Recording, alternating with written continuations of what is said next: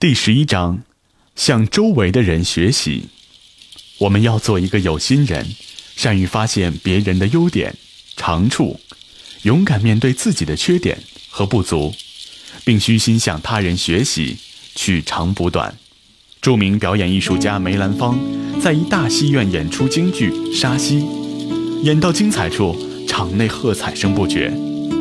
这个时候，从戏院里传来一处老人平静的喊声。不好，不好！梅兰芳循声看去，是一位衣着朴素的老人。于是，戏一下场，梅兰芳就用专车把这位老先生接到驻地，带如上宾。梅兰芳恭恭敬敬地说：“说吾孬者，吾师也。先生言我不好，必有高见，定请赐教。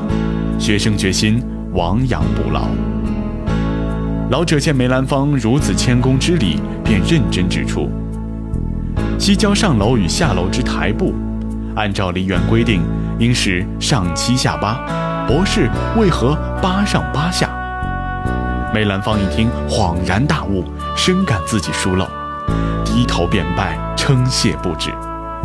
此后每在此地演出，梅兰芳必请老者观看，并请其指正。梅兰芳的谦逊大度。不仅使自己的艺术造诣更进一步，也使自己的德行操守胜人一筹，受人敬重。梅须逊雪三分白，雪却输梅一段香。一个人要想真有长进，不仅需要梅逊雪三分白的谦逊，而且还要有雪输梅一段香的雅量，要放下架子，不耻相师。北宋名相晏殊一次出巡，途经江南，他听说扬州的大明寺有好多诗，决定前往欣赏一番。他来到大明寺，便叫随从给他念诗题。按照当地的习惯，念诗要指出作者的姓名、籍贯、地位及家庭，而他却命随从直接念诗，免去俗套。他听着听着。发现有一首诗写的与众不同，才查问作作者是谁。随从告诉他，作者呢是当地一个叫王琦的人。他并不因为王琦地位低而鄙弃，相反，他令人找来王琦与之促膝长谈，并当面考察王琦的真实才学。他想起自己的“无可奈何花落去，一直未有下联”，便让王琦来对。王琦以“似曾相识燕归来”一句对之，令他惊叹不已。后来就举荐王琦到集贤院任职，得以人尽其才。像他们这样不耻下问、敏而好学的精神，在文学艺术面前不分等级、不分卑贱的精神，是值得我们学习和借鉴的。